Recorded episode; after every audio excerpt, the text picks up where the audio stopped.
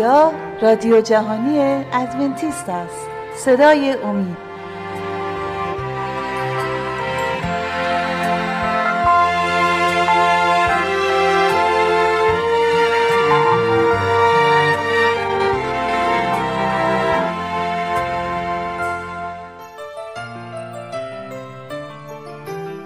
با درود به شما شنوندگان گرامی، با برنامه صدای امید در خدمتتون هستیم. از سری جدید برنامه‌های مکاشفه امید امروز دو مطلب تقدیم حضورتون خواهد شد. لطفاً توجه فرمایید. عزیزان، در برنامه گذشته در مورد پیام سه فرشته در فصل چهارده کتاب مکاشفه و بشارت انجیل جاودان از طریق پیام فرشته اول صحبت کردیم. امروز پیام دو فرشته دیگر رو بررسی خواهیم کرد.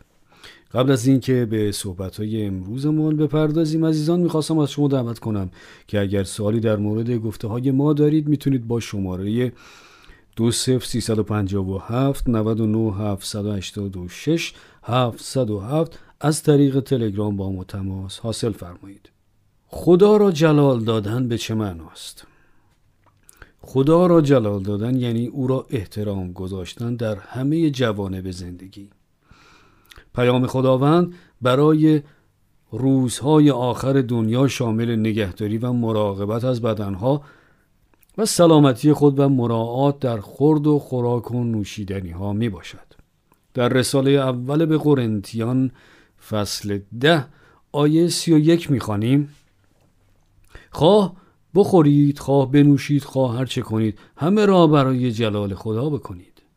در رومیان دوازده آیه یک نیز می خوانیم: لحاظای برادران، شما را به رحمتهای خدا استدعا می کنم که بدنهای خود را قربانی زنده مقدس پسندیده خدا بگذرانید که عبادت معقول شما است.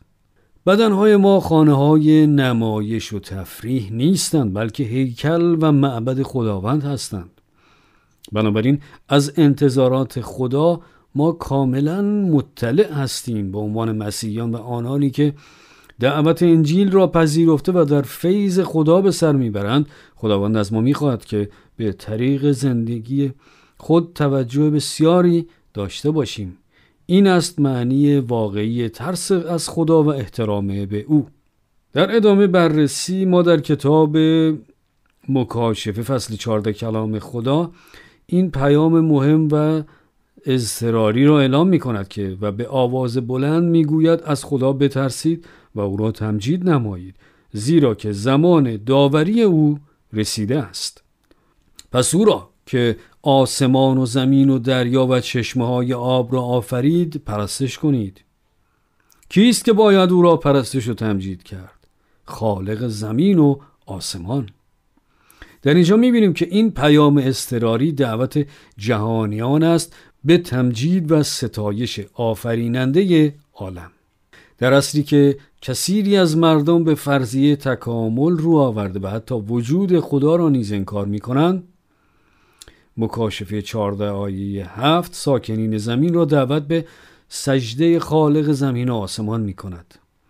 از ذره اتم گرفته تا عظیمترین کهکشان‌های تمام هستی به خالق عالم و محبت او گواهی می دهند. اساس تمجید و پرستش بر این است که خدا ما را خلق کرده. در مکاشفه چهارده آیه یازده می خوانیم: ای خداوند مستحقی که جلال و اکرام و قوت را بیابی، زیرا که تو همه موجودات را آفریدی و محض اراده تو بودند و آفریده شدند. جدال نهایی این دنیا بین قوای خوب و بد و متمرکز شده بر موضوع تمجید و پرستش می باشد و آیا مقصود ما پرستش کیست؟ خدای خالق یا وحش؟ به عبارت دیگر نشان مالکیت چه کسی بر پیشانی ماست؟ خدا یا وحش؟ پیام پایانی کتاب مکاشفه جهانیان را دعوت به پرستش خدای خالق می کند. او را بپرستید. پس به واسطه پیام فرشته اول ما ایمانداران مطلع می شویم که خدا را باید اطاعت کرد و احترام گذاشت. و در همه جوانب زندگی او را جلال داد. و دلیل آن این است که او خالق ماست و ما خلقت دست او هستیم. او لایق پرستش و عبادت ماست. و حال بنگریم که چرا این پیام تا این حد حیاتی است. در مکاشفه چهارده آیه هفده خواندیم: از خدا بترسید و او را تمجید نمایید، زیرا که زمان داوری او رسیده است. پیام مکاشفه نمیگوید که زمان داوری او خواهد رسید، بلکه میگوید رسیده است. آیا می شود گفت که بر حسب این آیه ما هم اکنون در زمان داوری او به سر میبریم؟ آیا فکر نمی کنید که سرنوشت ابدی ما با تصمیمات هر روزه ما ارتباط مستقیم داشته باشند؟ قبل از بازگشت عیسی، دادگاه الهی رأی خود را در حق تک تک ما اعلام کرده و پاداش ما را عیسی با خود خواهد آورد. پیام مکاشفه درباره عواقب جاودانی تصمیمات و انتخابات هر روزه ما است. در مکاشفه بیست و دو آیه دوازده میخوانیم: و اینک به زودی میآیم و اجرت من با من است تا هر کسی را به حسب اعمالش جزا دهم. اگر جزای ما به همراه عیسی در هنگام بازگشت با اوست، پس بسیار عقلانی است که نتیجه بگیریم که داوری در آسمان قبل از نازل شدن او به وقوع خواهد پیوست. در مکاشفه شانزده آیه هفت میخوانیم: و شنیدم که مذبح میگوید ای خداوند، خدای قادر مطلق، داوری های تو حق و عدل است. خدا اشتباه نمی کند، قضاوت های او همیشه از روی عدل است. ولی قضات این دنیا خاطی و جایز الخطا هستند. قضات این دنیا گاهی در داوری اشتباه میکنند. خدا هرگز اشتباه نمی کند. داورهای این دنیا جایز الخطا می باشند. ولی رأی خدا همیشه از روی عدل و انصاف است. مکاشفه اعلام می کند که در هنگام بازگشت عیسی همه آرا چه در آسمان و چه بر زمین داده شدند. مردم این دنیا تصمیمات خود را تا آن زمان گرفتند. مکاشفه بیست و دو آیه یازده: هر که ظالم است باز ظلم کند و هر که خبیث است باز خبیث بماند و هر که عادل است باز عدالت کند و هر که مقدس است باز مقدس بشود. دوست عزیز، آیا صدای مسیح مکاشفه را میشنوی؟ او فقط نجات تو را میخواهد. آرزوی او این است که ایام بی انتهای ابدیت را با تو بگذراند. پیام بسیار حیاتی او را در مکاشفه چهارده نادیده نگیر. پس به اهمیت این موضوع باید توجه کرد که خداوند برای رساندن این پیام ابدی سه فرشته پرجلال خود را مأمور این کار کرده است. اجازه بدید که یک جمع‌بندی از پیام فرشته اول داشته باشیم. پیامی که شامل انجیل ابدی است. پیام خدا را محبت کردن و از اوامر او اطاعت کردن، پیامی که ما را ملزم به جلال دادن او می کند در تمام جوانب زندگی، پیامی که ما را دعوت به تمجید و پرستش او می کند و پیامی که ما را تشویق به زندگی خداپسندانه می کند با به یاد آوردن قضاوت نهایی جهان. درخواست نهایی خدا در مورد وفاداری و تعهد ماست نسبت به او، تعهد اطاعت. این پیام نهایی خداوند در مکاشفه حقیقت و دروغ، درست و اشتباه را از هم تفکیک می کند. در کتاب مکاشفه بابل نماد اغتشاش و هرج و مرج است. همانطور که خدا در زمانهای ساختن برج بابل زبان بابلیان را درهم و برهم کرد، به همون گونه تعلیمات انسانی و دنیوی مملو و از آداب و رسوم با ورود به کلیساها باعث هرج و مرج و اغتشاشات شده و می شوند.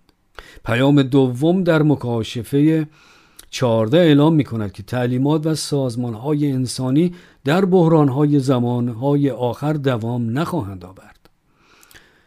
عزیزان، قبل از اینکه به صحبت امروزمون ادامه بدیم، میخواستم از شما دعوت کنم که اگر سوالی در مورد گفته های ما دارید میتونید با شماره دو صفر سه پنج هفت نه نه هفت هشت شش هفت صفر هفت از طریق تلگرام با ما تماس حاصل فرمایید.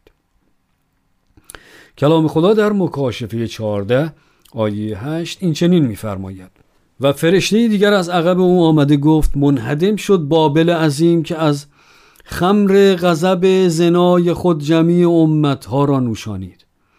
در طول تاریخ آموزش ها و تعلیمات غلط توسط سیستم و دستگاه کاذب مذهبی که مکاشفه نماد بابل را به آن نسبت می‌دهد وارد کلیساها شده و می‌شوند، اما خداوند قوم خود را به کلام ابدی خود دعوت می‌کند و نه به آداب و رسوم انسان. کتاب مقدس پایه و اساس ایمان مسیحیت است. عیسی فرمود ایشان را به راستی خود تقدیس نما، کلام تو راستی است. یوحنا هفده هفده. پیام مکاشفه فصل چهارده ایمانداران آخر زمان را به کلام خدا هدایت می کند. خداوند تک تک ما را به کلام خود رهنمود می شود. موضوع اصلی نشان وحش مرتبط با سجده و پرستش است. مکاشفه چهارده آیات شش و هفت می گویند: و فرشته دیگر را دیدم که در وسط آسمان پرواز می کند و انجیل جاودانی را دارد تا ساکنان زمین را از هر امت و قبیله و زبان و قوم بشارت دهد و به آواز بلند می گوید از خدا بترسید و او را تمجید نمایید، زیرا که زمان داوری او رسیده است. پس او را که آسمان و زمین و دریا و چشمه‌های آب را آفرید پرستش کنید. این دعوتی است برای پرستش خالق زمین و آسمان. این است پرستش و سجده واقعی. موضوع پرستش بسیار حیاتی است. در مکاشفه چهارده آیات نه و ده می‌خوانیم: و فرشته سوم از عقب این دو آمده به آواز بلند میگوید اگر کسی وحش و صورت او را پرستش کند و نشان او را بر پیشانی یا دست خود پذیرد، او نیز از خمر غضب خدا که در پیاله خشم وی بیغش آمیخته شده است خواهد نوشید. این بیشک یکی از جدیدترین هشدارهای تمام کلام خدا محسوب می شود. پیام این سه فرشته در مکاشفه چهارده پیامی است به تمامی عالم که حاوی شرح خصوصیات ایمانداران وفادار به خداست در زمانهای آخر. مکاشفه چهارده آیه دوازده می فرماید: در اینجا صبر مقدسین که احکام خدا و ایمان عیسی را حفظ می نمایند. و مکاشفه چهارده آیه هفت: دعوت خداوند است به پرستش واقعی و مقبول خدا و تمجید او به عنوان خالق عالم. و اما مکاشفه آیه نه اخطار و هشداری است در مورد پرستش کاذب. شرح ایمانداران و وفادار به خدا: قوم خدا او را چون خالق خود احترام گذاشته و از اوامر و احکام او اطاعت می کنند. پیام برای زمانهای آخر در کلام خدا ما را از فریب و اغفال شیطان برحذر می دارد. پیام خدا دعوت به سپردن و تسلیم خود به او و پیروی از کلام حق و حقیقی اوست. خواست خدا برای ایمانداران و دوستدارانش در زمانهای آخر چیست؟ داشتن قلوب وفادار و پابرجا برای پیروی و اطاعت از او. آیا در طول زندگی روحانیتان تا به الان این را به خدا اعتراف کرده اید؟ ای خدا، من خودم را به تو می سپارم. هر چه که دارم و هر چه که هستم مال توست. داستان یک پسر جوانی است که دچار یک صحنه بسیار فجیع شده بود.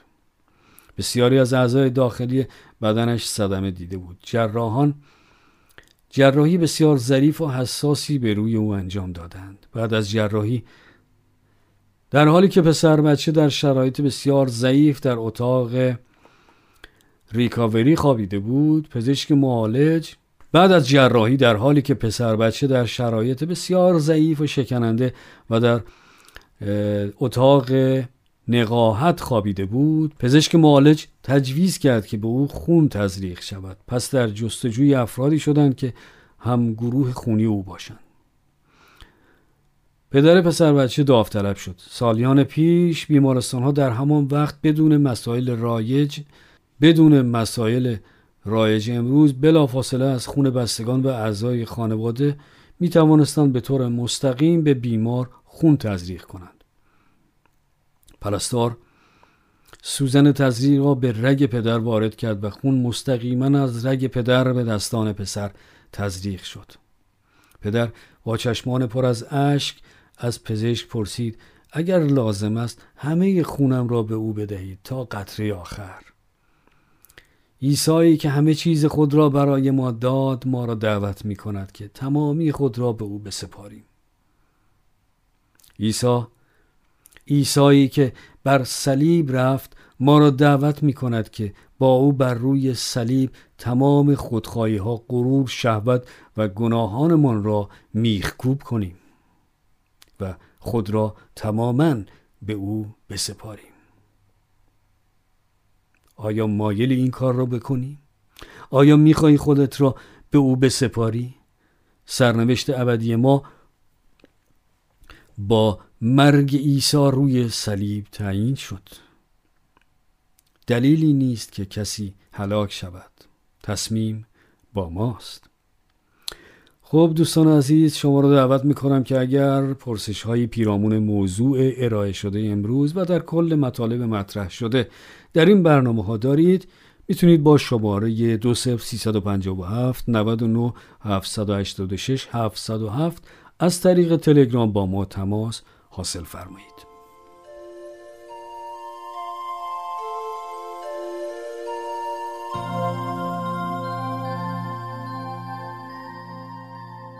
خب عزیزان، در این بخش از برنامه همکارم خانم عظیمه مطلبی رو آماده کردن که تقدیم حضورتون خواهد شد. لطفاً توجه فرمایید. داروهای ضد انعقاد خون و محدودیت‌های غذایی. همانطور که متوجه شده اید، هدف برنامه‌های رادیویی ما تعلیم و آموزش و نیز ترغیب شما دوستان است به فراگیری طریق سالم زندگی. ما هیچ نوع دارویی را تجویز نمی کنیم و نیز قصد دخالت در امور درمان شما عزیزان را نداریم، بلکه در این امور همیشه شما را تشویق به همکاری با پزشکان معالج و نیز دنبال کردن توصیه‌های آنها می کنیم. قبل از اینکه به صحبت‌های امروزمون بپردازیم، از شما دعوت می‌کنم که اگر سوالاتی و یا نظراتی در مورد گفتگوهای ما دارید، میتونید با شماره تماس دو صفر سه پنج هفت نه نه هفت هشت شش هفت صفر هفت از طریق تلگرام با ما به اشتراک بگذارید. تجویز طریق درمان از طریق تلفن و یا رادیو هیچگاه طریق قابل اعتمادی نیست. لیکن مطلع هستیم که بسیاری از شنوندگان ما تحت معالجه دارویی پزشکان خود و نیز تحت نوعی محدودیت غذایی در ارتباط با برخی از این داروها می باشند. در این زمینه بسیاری از دوستان به خصوص در سنین بالا نیاز به راهنمایی ها دارند. یکی از سوال‌ها این است که چه نوع غذاهایی را به شخص گیاهخوار که در ضمن داروهای رقیق کننده خون چون وارفارین را استعمال می‌کنند پیشنهاد می‌کنید؟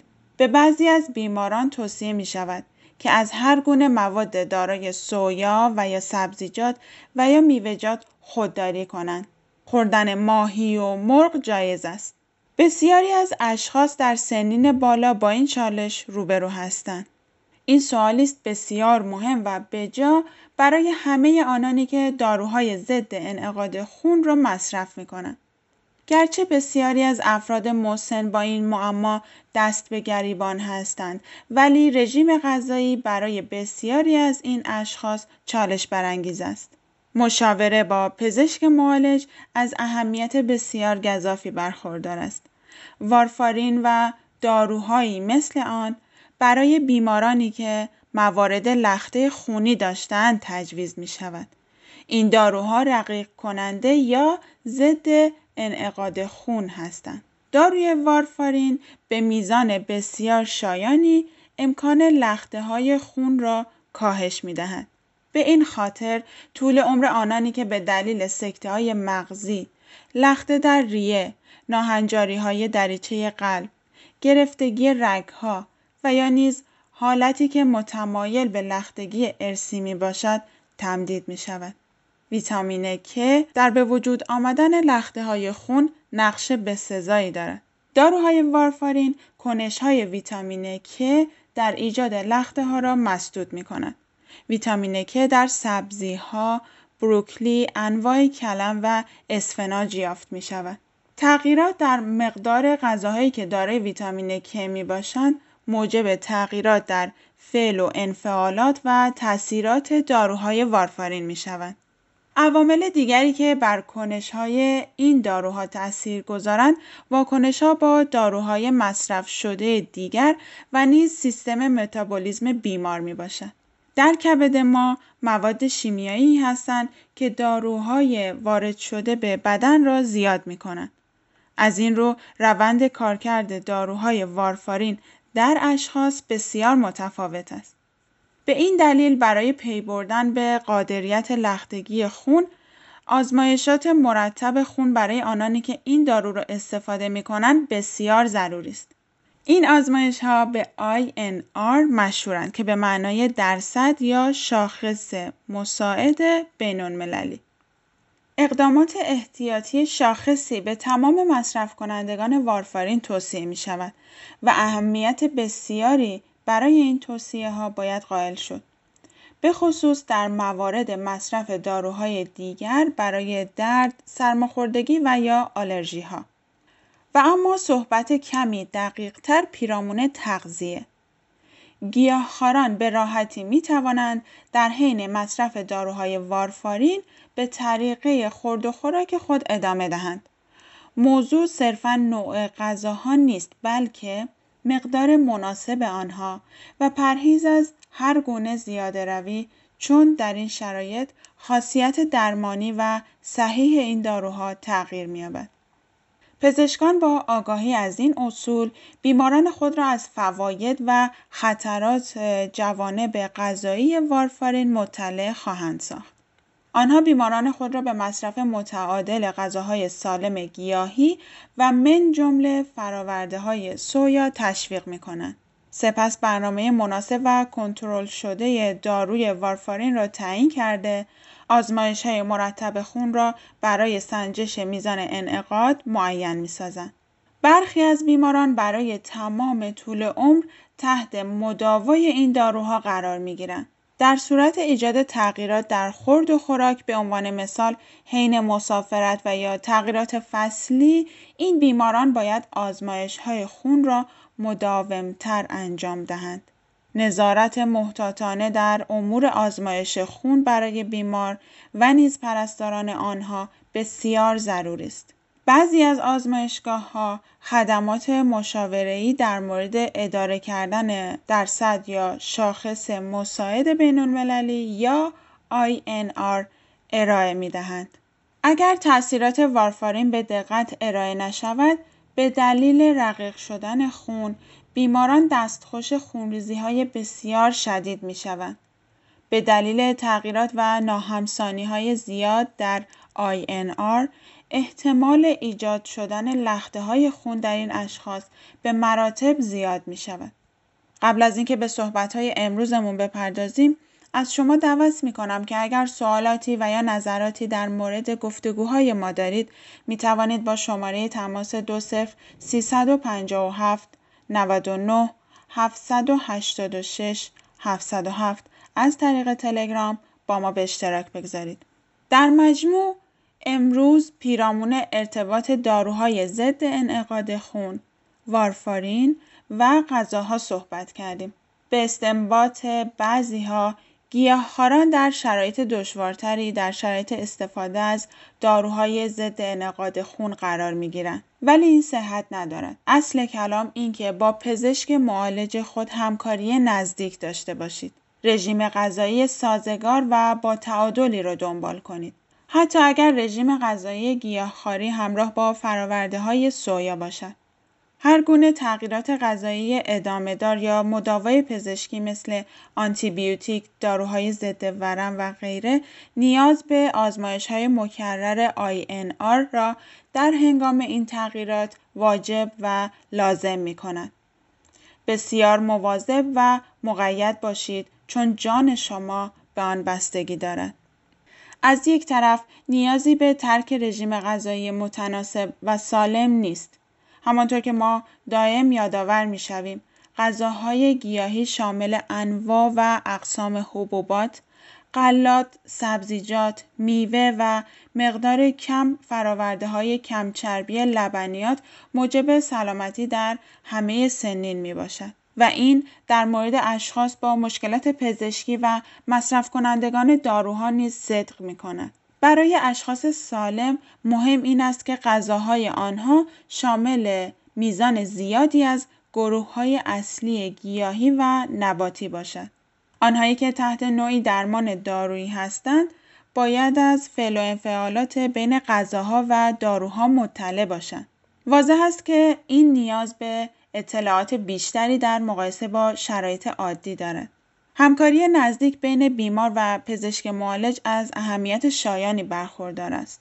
متقاعد بودن از اینکه تغذیه گیاهی مفید و موجب سلامتی می باشد به این معنا نیست که در شرایط بیماری اخذ مشاوره طبی و درمانی را باید نادیده گرفت. ما باید از محدودیت‌های اطلاعاتی و علمی خود واقف بوده و متواضعانه از تجربیات و توصیه‌های متخصصین که تمام عمر خود را به مداوای بیماران اختصاص داده و متقبل این مسئولیت بسیار سنگین بودن بهره بگیریم. عقل و درایت وافر در امثال سلیمان یافت می شود که می گوید با تمامی دل خود بر خداوند توکل نما و بر عقل خود تکیه مکن. در همه راه های خود او را بشناس و او طریق‌هایت را راست خواهد گردانید. خیشتن را حکیم مپندار، از خداوند بترس و از بدی اجتناب نما. این برای ناف تو شفا و برای استخوان‌هایت مغز خواهد بود.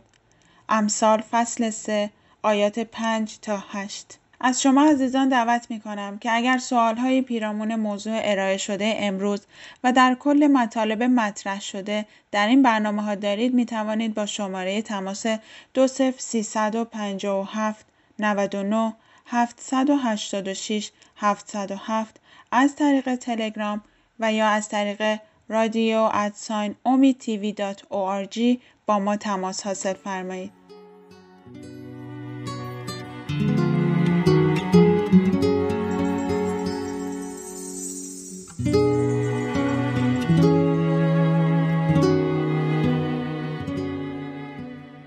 خب دوستان عزیز، سپاسگزاریم که تا این لحظه ما رو همراهی کردید.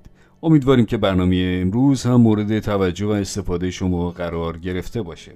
تا دیداری دیگر و برنامه دیگر، خدا نگهدار.